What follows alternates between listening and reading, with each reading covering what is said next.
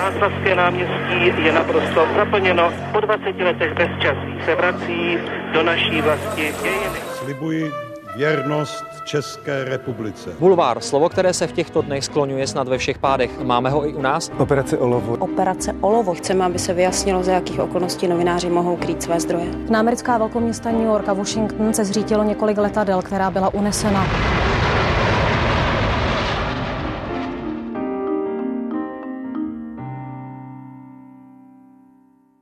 Posledních pět let jeho profesního života bylo spojených s aktuálně CZ, kterému pomáhal udávat směr nejdřív jako zástupce šéf-redaktora, pak přímo jako šéf-redaktor. Duben letošního roku ale znamenal jeho odchod z nakladatelství Ekonomia. Jan Nevyhoštěný toho má za sebou ale mnohem víc. Prošel i dnesem, Lidovkami, webem ČT24, svého času vedl i reví Mezinárodní politika a dnes je také hostem podcastu Background ČT24. Vítejte. Dobrý den, děkuji za pozvání. A od mikrofonu zdraví taky Anna Martincová. Tři generace, tři klíčové etapy české novinařiny s těmi, kteří jsou a byli u toho. Speciální podcastová série pořadu Newsroom ČT24. Generace. Uh, Není to tak dlouho, co jsem tady seděla s Josefem Pazderkou a já jsem se ho ptala na to, proč opouští aktuálně CZ a co bude dál. A on mi mimo jiné říkal, že se nebojí o osud aktuálně CZ, protože do těch jeho bod si stoupnete právě vy. A není to ani sedm měsíců a najednou i vám jsou ty jeho boty těsné. Tak eh, co se stalo? No je vlastně, vlastně trošku paradoxní, že, že ty slova Josefa Pazderky eh, se vlastně z velké části týkají i mě. Já bych vlastně chtěl, chtěl začít tím, že ani já se nebojím osud aktuálně, protože aktuálně, co se týče funkce šéf-redaktora, přešlo pod Pavla Švece, což je můj dlouholetý kolega, kamarád a jsem přesvědčený o tom, že, že nadále bude fungovat. Bude fungovat eh, jako kvalitní web, web, kde pracuje spousta srdcařů, kteří pracují nad rámec, nad rámec svých povinností, nad rámec vlastně svých služeb a tenhle ten web táhnou s naprosto, naprosto dokonalou efektivitou dál. Eh, bohužel ten web eh, bude už trošku jiný, bude jiný, než byl za Josefa Pazderky i za mě, protože v posledních měsících musíme, musíme čelit eh, nepříznivé ekonomické situaci vlastně vydavatelského domu ekonomia i celého trhu. A to byl, to byl jeden ze třech důvodů, eh, z těch třech hlavních důvodů, proč jsem se rozhodl po pěti letech vlastně odejít. Jsou to, jsou to úspory, eh, které zasáhly aktuálně velice silně. Poprvé zasáhly už na podzim, kdy, kdy jsme měli z rozpočtu aktuálně vlastně ušetřit eh, 10 milionů korun. To se nám, to se nám povedlo eh, tak, aby nebyl, nebyl omezený vlastně obsah, nebyl, nebyl aby čtenáři nepoznali na tom, na tom obsahu to, že k nějakým úsporám a odchodům, odchodům velice kvalitních lidí, dlouhodetých novinářů došlo. Nicméně uplynuly tři měsíce a ty úspory přišly znovu. Je to hlavně kvůli tomu, že co se týká zejména programatické reklamy, ten trh velice, velice rychle spadnul, první měsíce byly špatné a vedení ekonomie se rozhodlo to řešit úsporu personálních nákladů. To znamená, že já jsem v ten moment věděl, že už ty úspory nepůjdou udělat tak, aby se aby se dalo, dalo propouštět jednotlivě, aby se nemusel omezovat obsah a proto jsem vlastně odmítl je, je podepsat a být, být vlastně s tou, s tou novou light verzí aktuálně eh, spojovaný. Nicméně vy říkáte, že jste to odmítl podepsat, nečeká teď Pavla Švece vlastně to tež, nehodil jste ho možná trošku do vody v tom smyslu, že on um, nebude mít nakonec na výběr, že ten výběr bude buď také skončit, anebo nakonec přeci jenom podepsat to, co po něm to vydavatelství chce. Pavel Švec eh, úspory, vlastně program úspor dokončil, dokončil, myslím si, velice kvalitně, udělal, udělal i se svým týmem, což je, což je eh, zejména Honza Hejl, to je, to je druhý zástupce, zástupce šéf-redaktora. Eh, myslím si, že udělal to nejví, tu nejlepší práci, která šla za daných okolností udělat. Bohužel se to, se to um, nepodařilo tak, aby nemuseli končit celé rubriky. To se týká, to se týká zejména komentářové rubriky. E, k, z které odchází, odchází David Klimeš, editor Josef Greš a počet komentářů bude hodně zredukován i Martin, u Martina Fendricha, což je, což je další, další komentátor. Já jsem no. byl vždycky přesvědčený, že, že komentáře, nebo ty jmenovaní komentátoři jsou možná nejlepší na českém trhu a web bez komentářů mi přijde už jiný web, než jako aktuálně bylo. Na to jsem se právě chtěla zeptat. Eh, znamená to, že už si na aktuálně, eh, případně na ihnedu ty komentáře nepřečteme vůbec, anebo že to bude spíš takové koření, které bude teď už eh, velmi výjimečně se objevovat na těch stránkách? Občas tam ještě tedy bude. Občas, občas budou. Martin Fendrich, pokud mám nejčerstvější informace, se dohodl na nějaké trošku užší formě spolupráce, hmm. než bude doteďka, takže jeho komentáře se tam objevovat budou.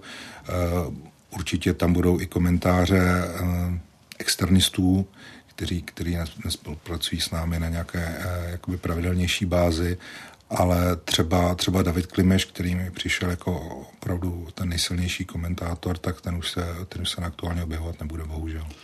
Um, nebude aktuálně, pokud vlastně odpadnou um, komentáře, pokud se vlastně sloučí um, ty, um, ty redakce, nestane se možná aktuálně třeba taková alternativní nebo trošku jiná, ale četka? Eh, já si myslím, že určitě ne, protože na aktuálně dělá stále velké množství lidí, kteří, jak jsem říkal, to berou, berou srdcem.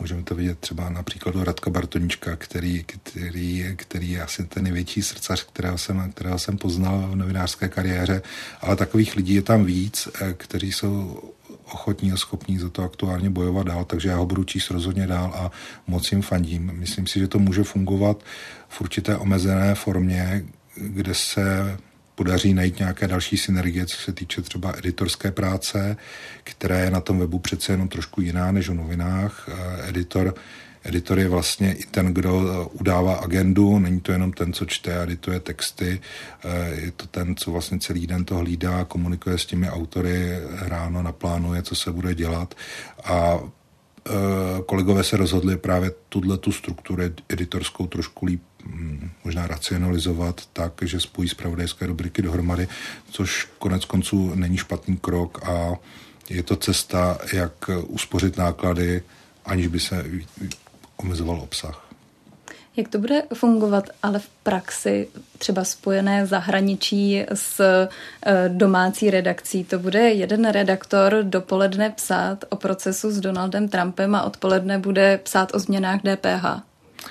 Eh, takhle asi ne, protože každý, každý redaktor má, eh, musí být v první řadě teda univerzální, ale ne až tolik. Každý má nějakou míru specializace, takže takhle, takhle extrémní to nebude. Tak bude univerzální ten editor. editor bude univerzální, ano, ano, to je tak a to je do určité míry i teď, protože my jsme si to vyzkoušeli na těch mimořádných velkých akcích, jako hmm. je třeba smrt královny, jakékoliv volby a v tenhle ten moment vlastně celá redakce bez ohledu na rubriky, bez ohledu na editor a redaktor pracuje na tom, co je potřeba udělat. Každý dělá všechno a u těch voleb to bylo nejvíce vidět, protože do voleb, eh, myslím tím ty poslední prezidentské, už domácí redakce vstupovala oslabená výrazně po, po minulých úsporách, takže během toho volebního víkendu eh, spolupracovala se zahraničními redaktory. Už třeba tím, že, eh, že připravují fotky, které jsou hodně důležité v tom webovém zpravodajství a vlastně to ukazuje tu univerzalitu webových novinářů oproti těm novinovým. Těch novinových opravdu redaktor píše, fotoeditor připravuje fotky, u nás každý dělá trochu. My, my v těch editorských službách, které jsou třeba víkendové nebo ranní, večerní, pracujeme tak jakoby demokraticky, že se tam točíme úplně všichni, včetně šéf-redaktora. To znamená, že šéf-redaktor v týdnu vede redakci a o víkendu nahazuje tu četku a vymýšlí zprávy, ořezává fotky. Takže všichni jsou připraveni na to pracovat takhle univerzálně a proto si myslím, že to větší problémy dělat nebude. Takže není třeba někdo eh, možná trochu dotčený, že je třeba specialistou na nějaké zahraniční téma, na nějakou oblast a pak v podstatě, řekněme, přicmrdává a dělá fotky pro nějakého domácího redaktora, který píše o prezidentských volbách? Já si myslím, že určitě ne, protože vlastně všichni, co tam, co tam pracují, už jsou na tenhle ten moc zvyklí. Ty doby, kdy, kdy redaktor se věnoval jenom té své oblasti, k příkladu, pokud jsme u zahraničních, tak Tajvan, Čína, Blízký východ, Amerika, ty už jsou dávno pryč a v podstatě, v podstatě je nepamatuju ani, ani já už moc, jako za těch 16 let praxe v médiích. Prostě ty média se, se zmenšují a ta práce, práce těch lidí v médiích se stává čím dál tím víc univerzálnější. Že to v podstatě znamená, že ten redaktor musí být také univerzálnější, musí znát od všeho trošku. Není to jako potom taková povrchnější ta práce, nebo?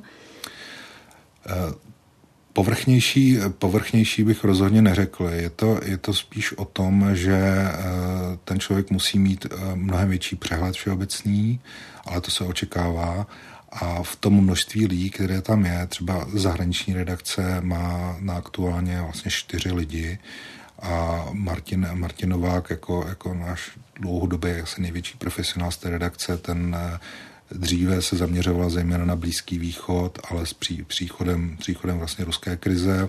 Už v roce 2014 se přiorientoval na, na Rusko a je jedním z nejlepších autorů vlastně české webové scény, co se týče spravodajství z Ukrajiny. Hmm. Takže mm, je to o té otevřenosti.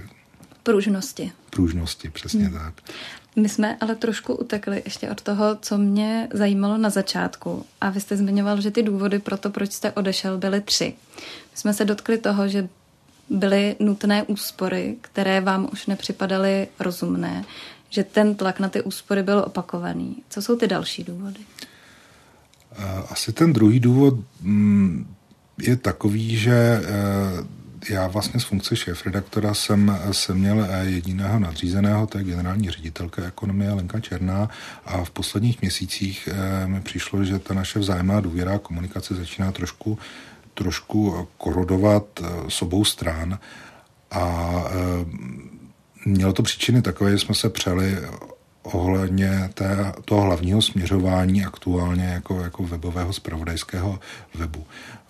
V soukromých médiích je vždycky tlak na výkon, všichni s tím počítají a všichni s tím musí něco dělat a s tím, s tím to obnáší ty úspory, proti kterým vlastně my eh, s nimi se musí počítat a my se jim jako nějak nebráníme. Je, problém je, jakým způsobem jsou ty úspory vedeny a jestli ten výkon je měřený pouze v tom v tom výkonu PV, use, což je ta hlavní metrika, eh, se kterou jsem se snažil tak nějakým způsobem bojovat oproti těm ostatním, třeba délka stráveného času nebo ta kvalita zpravodajství. A o tohle jsme se dlouhodobě přeli i s dalšími členy představenstva a v podstatě jsem, jsem nabil dojmu, že, že už tu svoji vizi nedokážu, nedokážu prosadit a vysvětlit tým. No a potom se ještě v novinářských kulárech mluvilo o některých eh, personálních změnách, které byly plánované, ke kterým nakonec nedošlo, ale i ty měly mít uh, vliv tedy na to, že jste se nakonec rozhodl odejít, tak se ptám, jestli uh, plánované angažma um, pana Juklíčka bylo jedním z těch důvodů, proč jste tedy nakonec odešel. Uh v té, v té době to byl jeden z důvodů, bylo to spojeno eh, s přípravou pořadu Spotlight, kterým jsme věnovali velice intenzivně posledních půl roku a jsem moc rád, že se nám to povedlo vlastně interně vybudovat takovýhle mediální projekt bez, bez pomoci jakýkoliv projektových manažerů. Podařilo se nám dostat do týmu nejlepší moderátorky podle mého názoru na trhu a ten pořad má velký úspěch a funguje dobře. V závěrečné fázi příprav toho nám vlastně dá se říct, proti naší vůli byl do týmu začleněn člověk, který nám měl původně pomáhat a postupně se z něj stal jakoby zamýšlený šéf celé videoprodukce, s čím jsme nemohli souhlasit. Jednak kvůli tomu, že z našeho pohledu jsme ho nepotřebovali, jednak kvůli tomu, že jeho, jeho pověst byla mírně kontroverzní. Ano, on je spojený eh, s panem Dalíkem a s prosazováním eh, vlastně um, zvýhod, daňového zvýhodnění stravenek. jsme... Mimo jiné, ano, ano, je to tak, takže, takže my jsme ho nevnímali jako audiovizuálního profesionála, ale spíš člověka, který, který je nám tam do toho týmu torpédován a proto ten, ten videotým vlastně se postavil proti němu a já jsem bránil náš videotým proti, proti těmhle těm snahám. To se nám nakonec podařilo, takže tenhle ten důvod vlastně je, dobrá zpráva mého odchodu z aktuálně. Um, nicméně ekonomia se k téhle kauze úplně nepostavila čelem. Zatím uh, angažmá pana Juklíčka nechtějí komentovat, nechtějí ani připustit to, že uh, ten záměr tam skutečně byl. Uh, co bylo podle vás tím hlavním důvodem, proč vůbec měl být pan Juklíček nějakým způsobem angažovaný? Já bych opravdu nechtěl spekulovat. Mm, vedli jsme, vedli jsme spory s vedením ekonomie ohledně tohoto a mm, nakonec, nakonec paní Klíček nenastupuje a byli jsme ujištěni paní ředitelkou, že se tak nestane ani do budoucna, takže to opravdu nechci spekulovat. Třeba opravdu, opravdu eh, to byla snaha nám pomoci v, tom, v té tvorbě toho projektu, který opravdu jsme tvořili nechci říct na koleni, ale tvořili jsme ho tak, aby jsme uspořili ekonomii co nejvíc nákladů. Mm. Protože to byla naše snaha mm, vytvořit prestižní, prestižní vlastně videopořád eh, diskuzní eh, za výrazně nižší náklady, než to bylo v minulosti. A to se nám podařilo a my jsme ekonomii donesli mm, úsporu v řádech, v řádech vyšších milionů. O to, o to bolestnější pak bylo to, že po té, co jsme ten pořád rozjeli, právě nám byly uloženy, uloženy další úspory a další škrtání nákladů, což jsme nesli, co jsme nesli jako spravedlnost, když to řeknu, ale každopádně to bylo trpký, byl to trpký pocit hmm. potom. A pak tedy došlo na ten uh, váš odchod. Mimochodem, uh, ten oficiální statement tehdy Josefa Pazderky zněl rozcházíme se s novým vedením ekonomie v představě o dalším směřováním webu. A o sedm měsíců později vaše oficiální vyjádření, a to opět cituji. Bohužel jsme se s vedením začali rozcházet v názorech na další směřování našeho online deníku. Ono je to jak přes kopírák. To vám v ekonomii ta vyjádření rovnou píšou. to jsem si vlastně ani neuvědomil, že, že, je to, že je to formulováno takhle podobně, ale ono to ve skutečnosti vlastně tak bylo, protože to celé vedení ekonomie, myslím, myslím představenstvo, tam přišlo, přišlo nově, přišlo eh, před rokem eh, plus minus a už eh, přišlo tam s určitou vizí. Ta, ta vize je, je eh, staršího data, ale je taková, že aktuálně vlastně má v ekonomii hrát roli eh, toho dodavatele kliků, toho dodavatele masového, masového obsahu, který je to řeknu ošklivě, lacinější. Eh, byly tam tlaky na větší z lifestyle, zmagazinovanější toho obsahu, větší důraz na lifestyleová témata a potlačení toho spravodajství. Já to spravodajství považuji na spravodajském webu málo platné jako to nejdůležitější. Hmm. A e, to myslím, myslel i Josef Pazderka, i, i já, jako, jako ta ten strategický nesoulad. Hmm. Dále se to týkalo třeba, třeba v mém případě toho, že vedení, které které tlačilo v rámci těch úspor na, na to, aby redaktoři a editoři byli hodnoceni podle počtu PV, který vytvoří. Což je taková cesta, která může fungovat na malém ničovém webu nebo na názorovém webu, kde, kde jsou autoři, kteří píší komentáře a pak jsou hodnoceni podle toho, kolik se ten komentář třeba koupí lidí. Ale Eh, já jsem přesvědčený o tom, že na spravodajském webu mainstreamovém, který musí zachytávat veškeré události, takhle pracovat nejde. Už díky eh, nebo kvůli té univerzalitě, o které jsem mluvil. Protože ten autor eh, je třeba expertem na Ukrajinu, expertem na Blízký východ, ale zároveň musí dělat i to nahazování četky, musí dělat ty fotky, musí dělat další věci a on vlastně není, nemůže být ta jeho práce pak hodnocena podle počtu kliků, kterou vytvoří. Druhá věc je, že v tom systému hodnocení se úplně ztrácí editoři. Právě ti, kteří na rozdíl oproti těm tištěným novinám z velké části tvoří agendu. Oni přijdou s tím nápadem třeba na ty nejúspěšnější články, mm-hmm. ale editoři nejsou u článku podepsáni. To znamená, že pokud by se dělal nějaký výpis počtu PV, který vytvořili, tak oni by tam měli nulu, přestože za celým tím nápadem a projektem stojí. Jo, takže uh, i z toho to diskriminuje vlastně některý ty lidi v tom systému. Tak, tak. A na tomhle typu webu je podle mě tenhle ten systém nepoužitelný hodnocení hmm. práce. Jak moc se eh, na těch eh, kumulovaných ztrátách, protože ekonomie vlastně problém nebyl možná ten poslední rok, ale mluví se o tom, že vlastně v těch i předchozích letech tam eh, byla ta červená čísla poměrně vysoká. Jak moc se na tom podepsal covid a ta covidová doba? Covidová doba mm, se podepsala jinak na, na tištěné tituly a na ty webové. Tak vlastně všichni víme, tak to přálo, přálo webovým, webovému spravodajství a my jsme tam zaznamenali obrovský nárůst čtenosti, tak jako, jako většina webů. Bohužel ale tím, že tenhle ten nárůst zaznamenali vlastně všechny weby, tak tím pádem se to nepromítlo do těch výnosů, protože to je, to je problém té metodiky page views, mm-hmm. na kterou většina webů jede. To znamená kliky, které tam ty autoři udělají. Mm. A, a finanční vedení společnosti má, má vzoreček, kde každý tenhle ten view eh, znamená určitý počet výnosů. A už se tam zapomíná to, že se musí násobit ještě cenou na trhu. A ta cena na trhu eh, té, té zobrazované reklamy je velice silně volatilní a v případě, kdy, kdy těch počet kliků na trhu je hodně, což je případ třeba toho covidu, ale i Ukrajiny. Před rokem jsme taky zaznamenávali velký nárůst, tak se ta cena propadne. Takže i za tu cenu té zvýšené návštěvnosti se, se nedostává tolik výnosů, kolik by bylo potřeba. Hmm. Když se ohlédnu za tím vaším šéf-redaktorským obdobím, těch posledních sedm měsíců, tak v podstatě celých těch sedm měsíců uh, tematicky provázela uh, kampaň před prezidentskými volbami a pak vlastně samotné volby. Jak moc to vlastně definovalo to vaše působení v čele aktuálně? Bylo to takové to možná jako stěžejní domácí téma, kterému jste se tak jako kontinuálně celý podzim a vlastně ještě v zimě věnovali? Vlastně mm-hmm. skoordinovat všechno tohle, jak moc se věnovat uh, té předvolební kampani? Určitě to byla podstatná část toho, protože ty volby tam byly jak podzimní, tak ty, ty, ty lednové.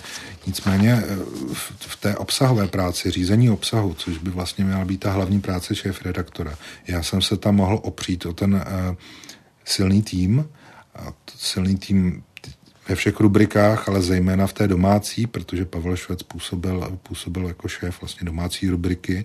To znamená, že pro mě, pro mě to nebyla, ne, nebyla nějaká velká zátěž, nebylo to nějaké velké pracovní vypětí, co se týče toho, protože tam opravdu jsem se mohl věnovat uh, těm ostatním věcem, co ta funkce obnáší. To znamená to rozpočtové řízení, o kterém jsem tady hovořil, ale i třeba produktové, protože ta funkce šéf-redaktora v posledních letech zejména na tom aktuálně vlastně nabobtnala na, řekl bych, až více pracovních úvazků, protože my jsme, ekonomia, jak jste říkala, eh, ty problémy řeší dlouhodobě a my jsme přišli vlastně před rokem o produktovou manažerku, pak o brand manažerku a vše, částečně eh, bylo to všechno bez náhrady a částečně to vždycky spadlo na toho šéf redaktora.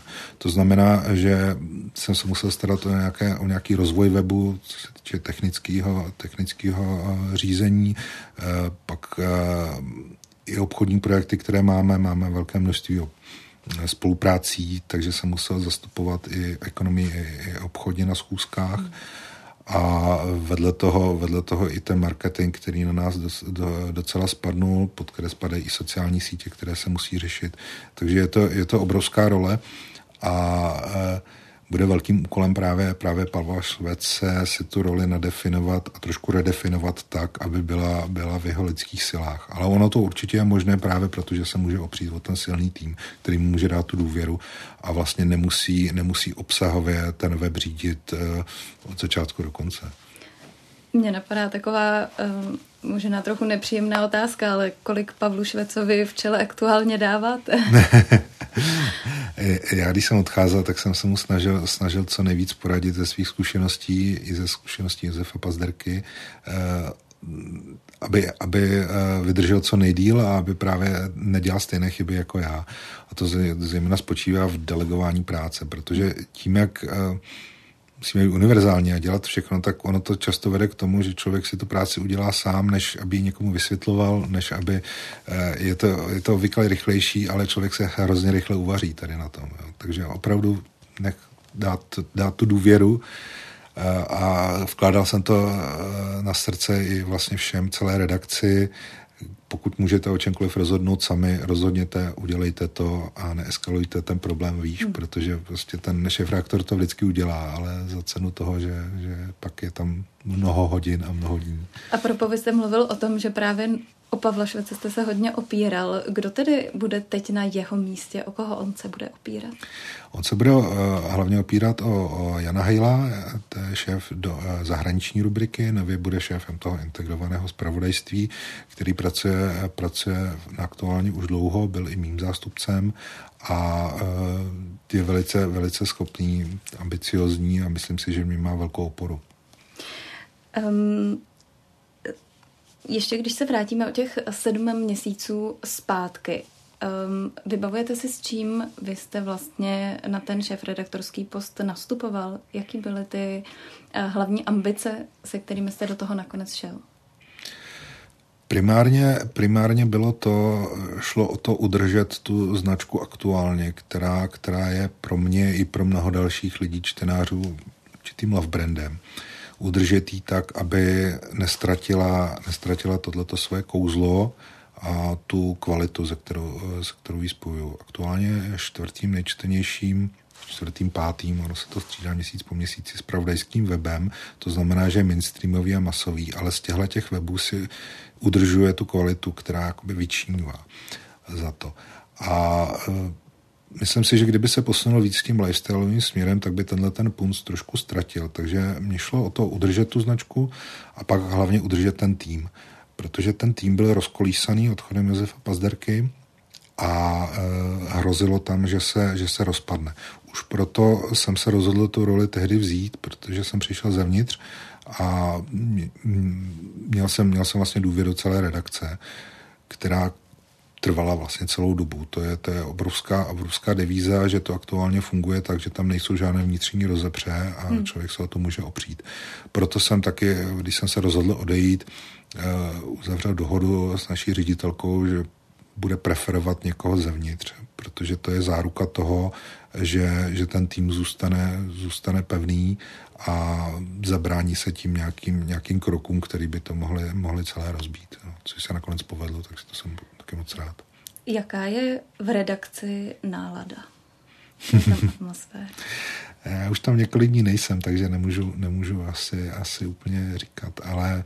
Jsem... Tak taková ta dlouhodoba, to se možná během týdne asi nezmění. Je, samozřejmě je to spojené s tím, že ta, že ta motivace a ta nálada upadla. Ta, ta začala upadat i při těch eh, při těch prvních eh, odchodech na podzim, protože když, když vám odchází kolegové, které tam pracovali 10-12 let, tak, tak to otřese tým týmem.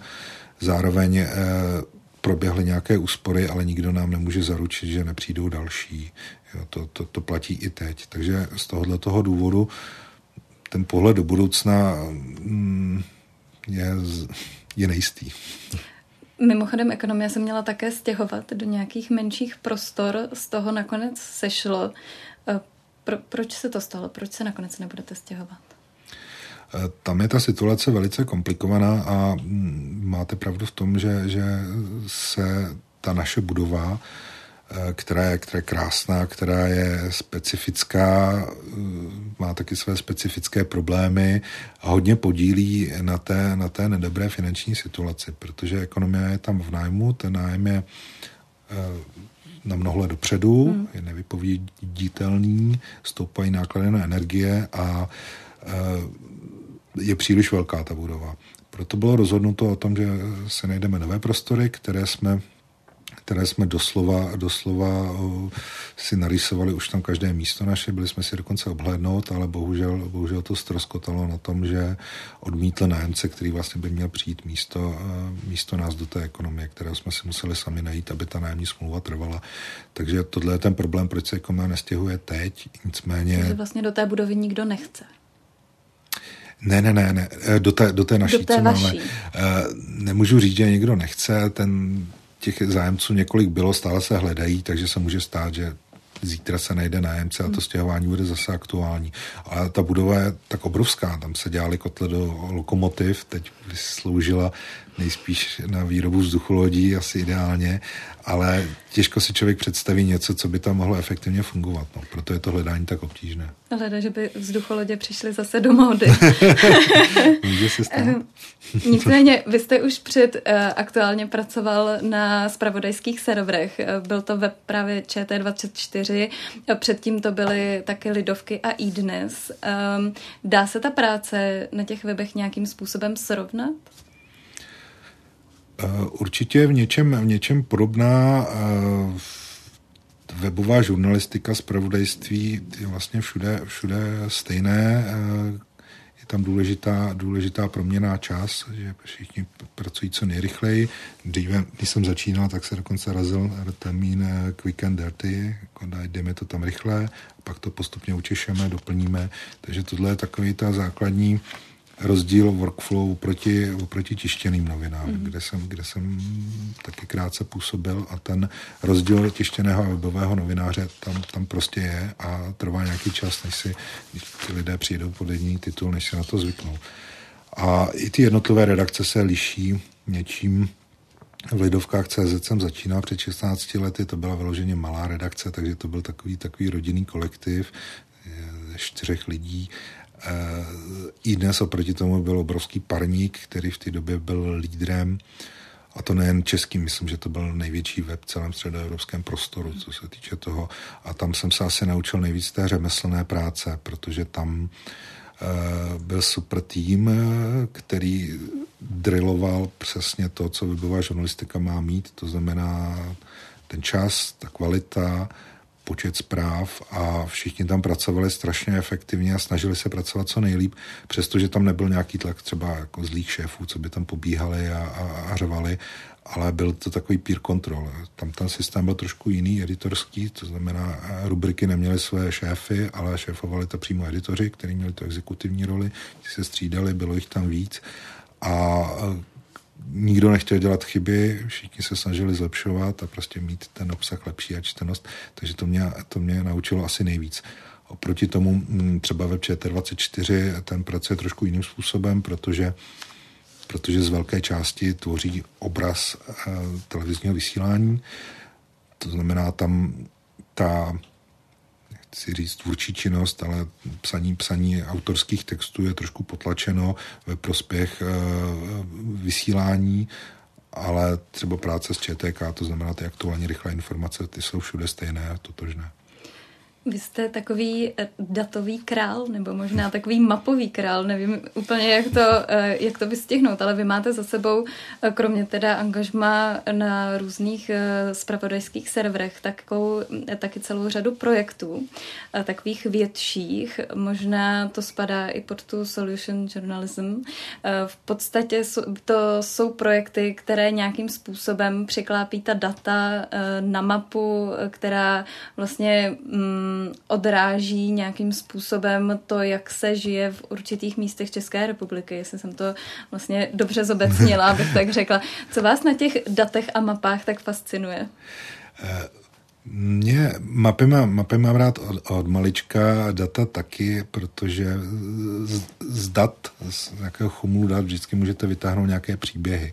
Je to jenom o tom se tomu chvilku věnovat a datová žurnalistika jako taková si myslím, že má před sebou uh, obrovský, obrovskou budoucnost. A třeba na aktuálně velice dobře fungovala i ta druhá věc, která je s tím spojená, to je vizualizace těch dat. Aktuálně má špičkové grafiky, kodéry, kteří dokáží ty data pokud je někdo, kdo ten příběh tam najde za těmi daty, tak oni to dokážou vizualizovat tak, aby to bylo krásné a aby si ten čtenář opravdu v tom, v tom přečetl. Já jsem měl vždycky rád Eh, ty long ready, což je, nebo, nebo nějaké, nějaké projekty dlouhodobější, protože to je to, co v té, v té webové žurnalistice vlastně trošku chybí. My tam hodně jedeme na čas, jedeme tam na to ohřívání vzduchu, jak tomu nepěkně říkám, což znamená, že člověk musí jako informaci vytvořit, zprávu, článek ale vlastně ten má hodinu, dvě hodiny slávy a pak zmizí v propadlišti dějin. A tyhle ty dlouhodobější věci, to je, to je něco, jako jak se chvilku zastavit a vytvořit něco trvanlivějšího. proto třeba na IDNESu jsem měl na starosti projekt Lidé Česká, což byl obrovský projekt rozhovorů s různými povoláními, s různými obyčejnými lidmi. Schválně jsme to cílili tak, aby tam nebyly celebrity, ale aby tam byly lidi typu tohletářka, psycholog, tvůrce horoskopů a tak dále. A každý týden jsme vydali jeden z těchto těch rozhovorů. Já jsem na tom spolupracoval se Zdeňkou Trachtovou, která ty rozhovory vedla. Já jsem je editoval a dělal jsem nějakou dramaturgii a vlastně jsme dva roky dělali tenhle ten obří projekt, který nakonec vyšlo asi 150 dílů a na stránce lidé Česka.cz jsou stále přečtení a myslím si, že je, to, že je to hrozně pěkná práce, která právě zůstane. Není to ta, ta zpráva o tom, že se něco stalo, která už, už je pryč. Jak se to potom dá zobecnit, když uděláte stovky eh, nebo minimálně desítky rozhovorů na nějaké téma o tom, jak se lidem v dané chvíli, v dané době žije, tak uh, dá se to potom nějak zobecnit, dá se z toho udělat nějaký závěr, nějaký výsledek toho, jak se vlastně máme, jak na tom mhm. česká společnost? Eh, my jsme to měli i v motu toho, toho projektu a to bylo, každý má co říct, na každém je něco zajímavého, jo? protože hm, člověk si řekne, že ty osudy lidí jsou jako banální, ale opravdu jako z každého toho rozhovoru se, se vylíhlo něco, co bylo vlastně strašně pozoruhodný mm. a uh, potom jsme si vlastně říkali, co dát do titulku, protože těch zajímavých věcí je tam spoustu. Takže z toho, z toho mikropohledu mikropohledu si myslím, že opravdu každý člověk je zajímavý a možná čím obyčejnější profese, tím zajímavější, protože člověk o ní zase tak často neslýchá. Ale eh, v rámci ještě IDNESu jsem měl na starosti také projekt Chudoba v Česku a na aktuálně podobný projekt Chudé Česko, které se mm-hmm. zabývaly, zabývaly ve spolupráci se sociologií. Oba ty projekty byly ve spolupráci s Danielem Prokopem, vlastně naším jedním z nejlepších sociologů, mm-hmm. který se zabývá těmi sociálními tématy. A tam jsme i ten výzkum připravovali, to znamená, člověk si mohl položit ty otázky a pak jsme na ně dostali empirickou odpověď a analyzovali jsme to, jak, jak teda datově, tak, tak, tak nějak vizuálně i příběhové hlavně. Hledali jsme ty konkrétní příběhy těch největších problémů v Česku sociálních, které jsou a bylo to, bylo to neskutečně zajímavé.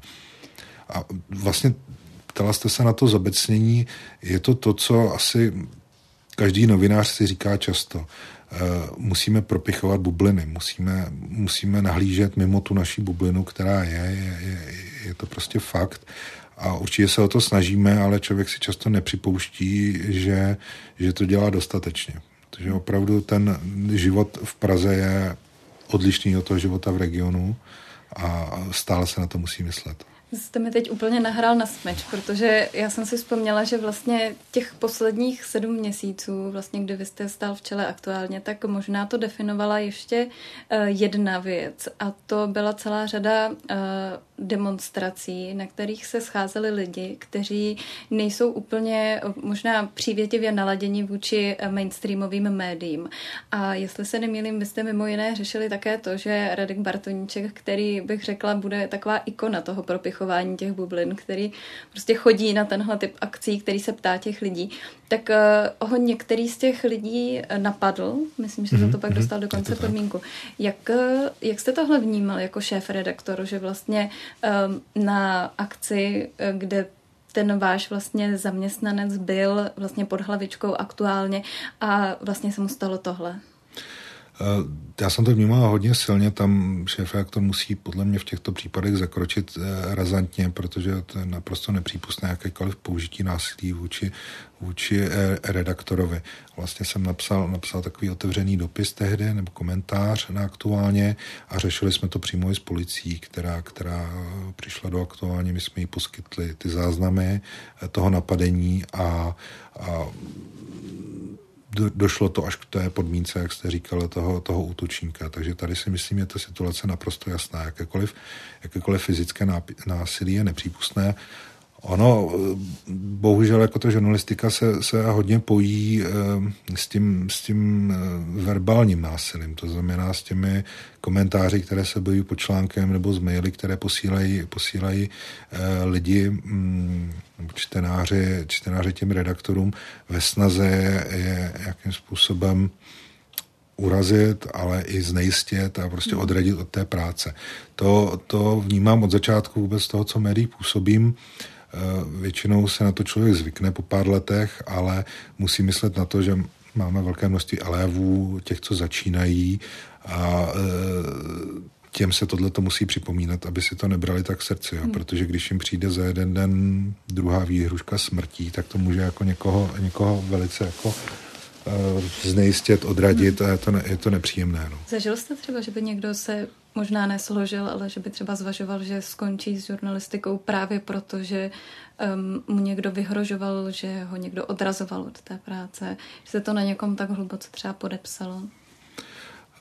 Takhle přímo, že by to někdo udal důvod, to asi ne, ale to se v těch lidech eh, postupně ukládá a když na to někdo nemá náturu, tak, tak ho to časem zlomí a on si ten člověk vždycky řekne, proč eh, proč bych nemohl pracovat někde jinde, kde nemám nějaký přímý kontakt jako s těmi lidmi a vlastně si nekomplikovat život. No.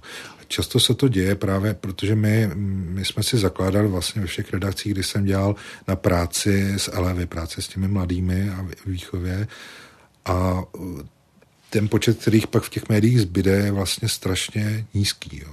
To, to je, to možná už odpovídám na jinou otázku, ale česká žurnalistika má trošku problém s těmi novými talenty. Eh, tady žurnalistické školy produkují velké množství žurnalistů každý rok, možná jsou to prostě desítky, stovky, ale těch, co těch médií přijdou, třeba na stáž, už je vlastně relativně málo. A jsou obory, které nikdo nechce dělat, protože jsou z těchto důvodů náročné.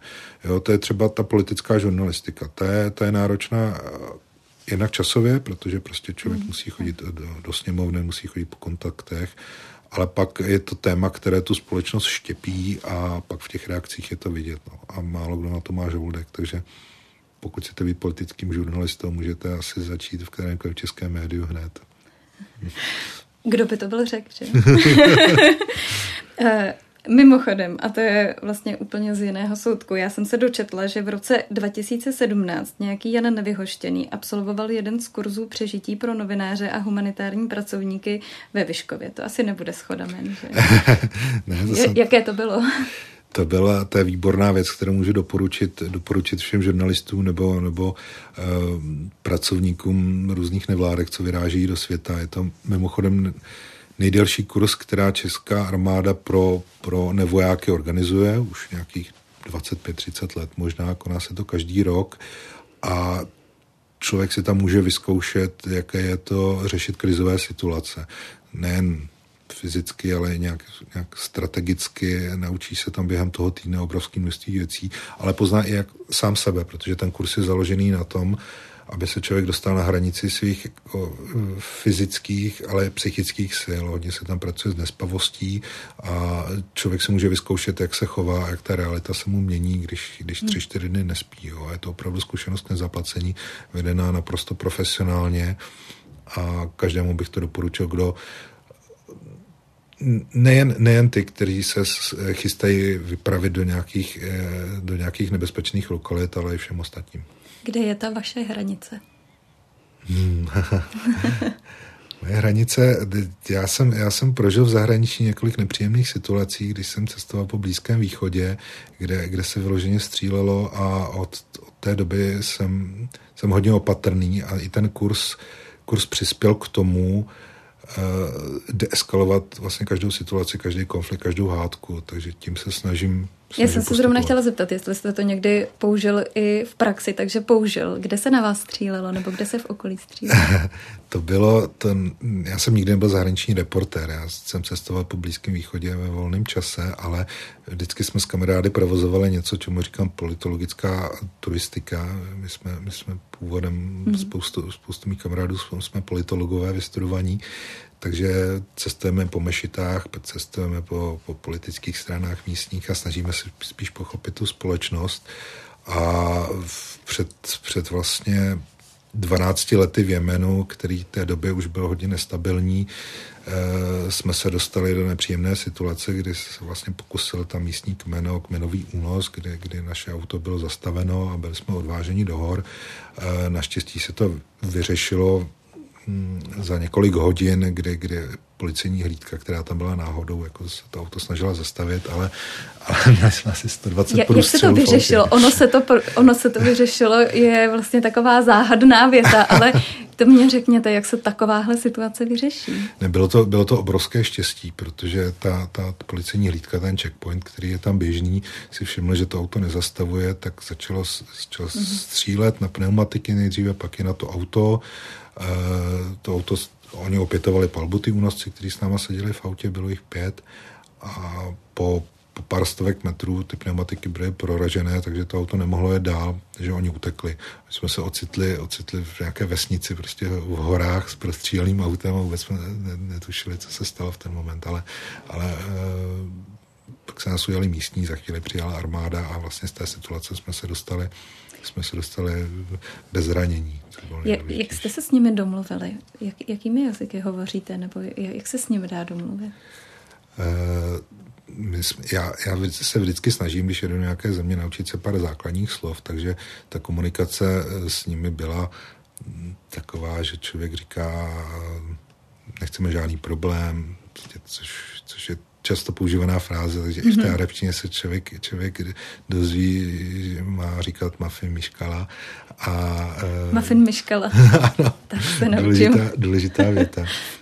A ještě jedna důležitá věta, pokud vás zajímají, zajímají třeba mešity, kam je občas, um, občas muslimů zakázaný přístup, ale pokud člověk si to chce prohlídnout a nahlídnout i do toho náboženského života, tak se hodí naučit se šahádu, jako vyznání víry, eh, protože člověk tím dá dojem, jako že, že je muslim a tudíž se tam může podívat. Že tam patří. takže, takže to jsme se naučili a díky tomu to otvírá, to otvírá mnohé dveře v tom, mm-hmm. v tom muslimském světě. Která země kromě Jemenu vás, možná jste na tom Blízkém východě byl častěji, eh, která z těch zemí vás nejvíc zaujala nebo ve vás zanechala nejhlubší dojem? Eh, těžko říct, ten, ten Jemen byl asi nejsilnější eh, vzhledem tomu, že, že jsme byli vlastně jedna z posledních skupin, která se tam mohla dostat, protože tam vypukla občanská válka, která se teď teprve uklidňuje po těch 12 letech a možná bude příměří. Ale osobně nejradši vzpomínám třeba na Irán, který je i řadou českých eh, cestovatelů považovaný za, za naprostý klenot a každý, kdo tam strávil víc času, prostě to, si to vybere jako zemi číslo jedna. Nám se tam podařilo někdy v roce 2008 Eh, dostat i do iránské židovské komunity, což považuji trošku za husarský kousek. Pak jsem, eh, pak jsem o tom napsal reportáž do Lidových novin, protože eh, Irán je známý hlavně a hlavně kvůli nenávisti k Izraeli a prostě k vzájemnému, mm-hmm. vzájemným útokům, osočování. Nicméně stále tam žije židovská komunita v centru města, která je která je hlídaná velice silně. A ty informace o ní se špatně získávají, protože když se někdo začne ptát na židovskou komunitu, jak je okamžitě podezřelý. Mm. A v tom Iránu, přestože tam člověk může cestovat volně, tak pokud jako se zajímá o tyhle ty politická témata, tak, tak nějak tuší, že je by sledovaný. Takže my jsme věděli, že jsme sledovaní, ale podařilo se nám tam dostat a udělat rozhovor s, vlastně s vedoucím, eh, s šéfem té židovské komunity tam. Takže oni vlastně nechtějí, aby s nimi někdo hovořil. Oni je tam trpí nebo tolerují, řekněme, ale mají je za těmi vysokými zdmi. A... Oni, oni tím vlastně dávají najevo, že jim nevadí to náboženství, že jsou vlastně mm-hmm. otevřená společnost, které nevadí žádné náboženství, ale co jim vadí je sionismus, to znamená politický, eh, politický charakter toho hnutí. Jo. To bylo mm. také vidět během toho rozhovoru, kde jsme dostali nějakého příslušníka bezpečnosti, který tam musel sedět a poslouchat, přestože neuměl anglicky, takže tam eh, pospával a jenom když zaslekl slovo sionismus, tak se probral a zbystřil, o čem se asi zhruba bavíme. Už mají uložený takový ty klíčový slova vzadu hlavy, o kterých se proberou. Každopádně, kromě toho blízkého východu, eh, vy jste takový světoběžník, vy jste byl taky na Floridě, tam jste nějakou dobu i pracoval. Eh, to bylo, to bylo, víš, to bylo v Delaware, to bylo vlastně v mm-hmm. Spojených státech eh, v rámci projektu Work and Travel, to bylo na začátku vysokoškolského studia a taky doporučuji všem, protože jsem tam vyrazil bez, bez hm, většinou se tam jezdí na tyhle ty pobyty eh, s partou lidí, ale já jsem šel sám a, a pro nějakou naučení se angličtiny nebo toho, toho stylu života vlastně je to možná nejlepší že pak třeba se mi tam stalo po měsíci, že jsem přišel o práci, která byla předem dohodnutá a opravdu jsem si vyzkoušel to chodit od domu k domu a hledat práci z 10 dolary v kapse, jako na druhé straně. A se špatnou angličtinou? Nebo tenkrát už dobrou? Eh, myslím si, že nebyla úplně špatná, ale, ale ta americká angličtina je trošku jiná, než se učí u nás na školách ale vlastně v rámci těch šesti měsíců se mi tam podařil nějaký mini americký sen, kdy člověk jako tu práci nakonec najde, začne pracovat v obchodě, tam si získá jejich důvěru, dají mu auto, jezdí pro zboží, dají ho na kasu a nakonec jako po šesti měsících jsem tam odjížděl jako manažer prodejny a do teďka se s těmi, s, s těmi lidmi tam píšu, takže tam, tam je všechno takové rychlejší a jednodušší. Skoro byla škoda odjíždět. Taky mi to eh, napadlo. Jaké máte plány teď do budoucna? Bude to zase nějaké work and travel, anebo to bude spíš něco konzervativnějšího v Česku? Já bych eh, vlastně, já chci využít eh, těch toho času, který teď mám k tomu, aby se trošku zorientoval v tom mediálním trhu, na tom, co se kde děje, když člověk má na starosti ten web jako šéf to tak má trošku klapky na očích a jede pořád řeší ty problémy každodenní, budgetové a další. Takže teď se chci spíš trošku porozhlédnout. To souvisí s tím, že vlastně 16 let, co jsem v médiích, jsem nikdy neměl, vždycky jsem šel z práce do práce nikdy jsem tam neměl žádný prostor, žádný měsíc. Mm. Takže teď to chci využít trošku k tomu zorientování se ve světě, který se rychle mění. Tak to vám určitě doporučím sledovat Newsroom České televize. Každopádně díky, že jste si udělal čas na background ČT24. Jan Nevyhoštěný. A podcast si můžete pustit na YouTube, pokud ho chcete vidět i s obrazem, anebo také ve všech podcastových aplikacích. Moc krát děkuji za pozvání.